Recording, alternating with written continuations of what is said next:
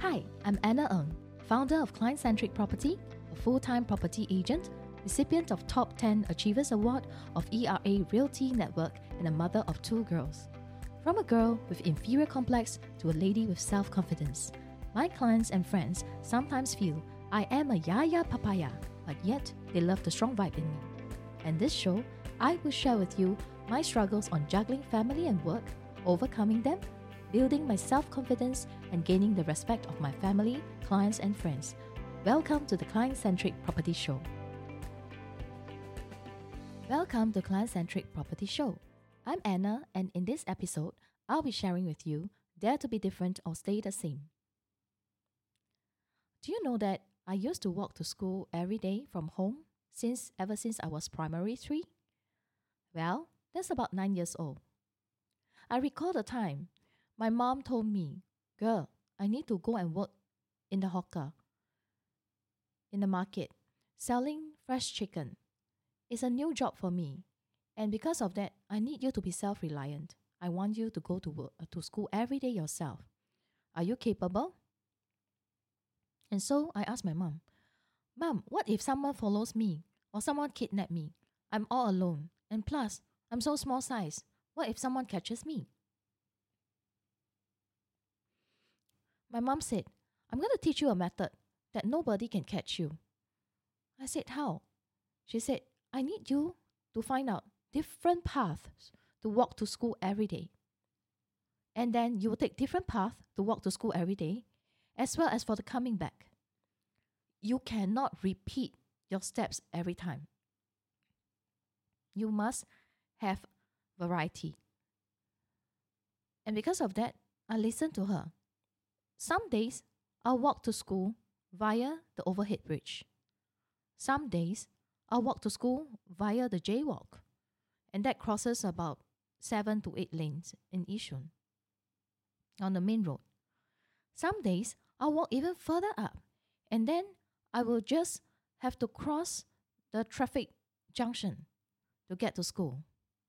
And my path walking to school from home will take me 30 to 45 minutes every time. On the coming back, at times when it rained heavily, I will seek shelter underneath the blocks and slowly course my way back home. Maybe her teaching did affected me somehow, my mom. And so because of that, there is something in me that always wants to be different. I remember some years later, I was working as a credit collections officer in a law firm in Shenton Way. And that very year, our boss, Mark, gave us a company trip to Batam.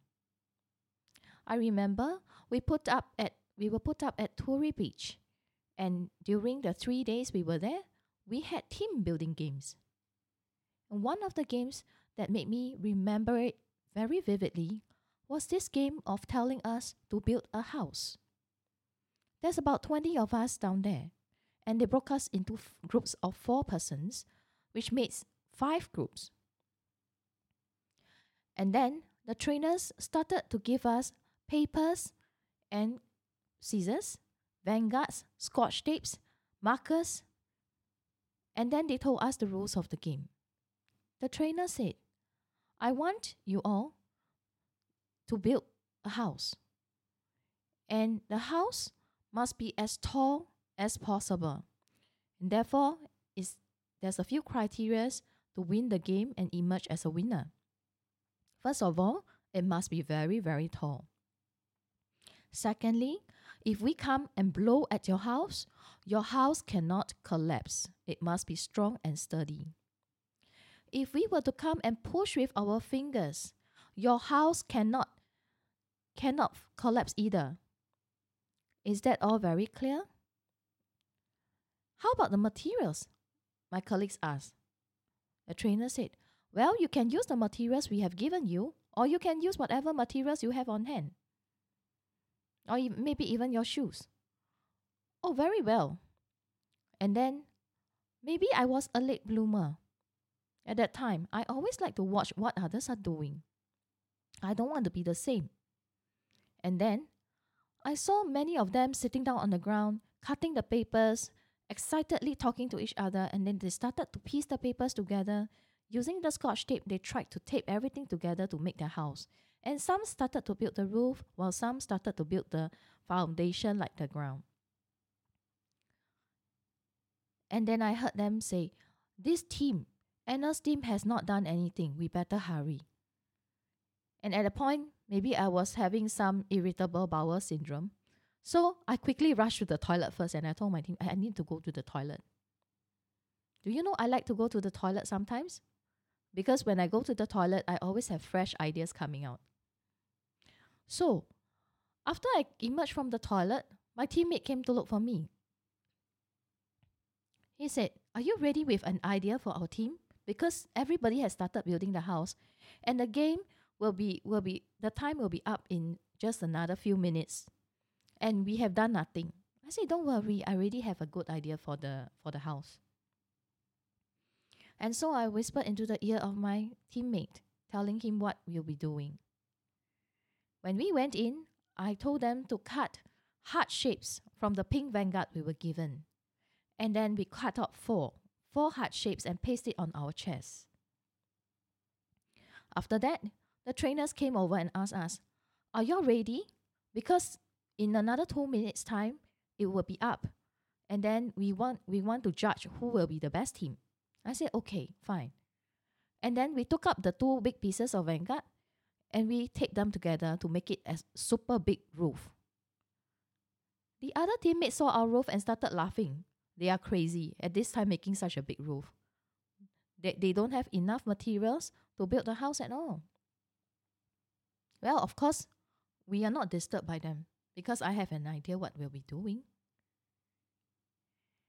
And then later, the trainer came back and said, Last one minute, can y'all please hurry up? Okay, okay. I told them. And then I got my teammates, my three other teammates, to stand in a formation of a square with me because there's four of us.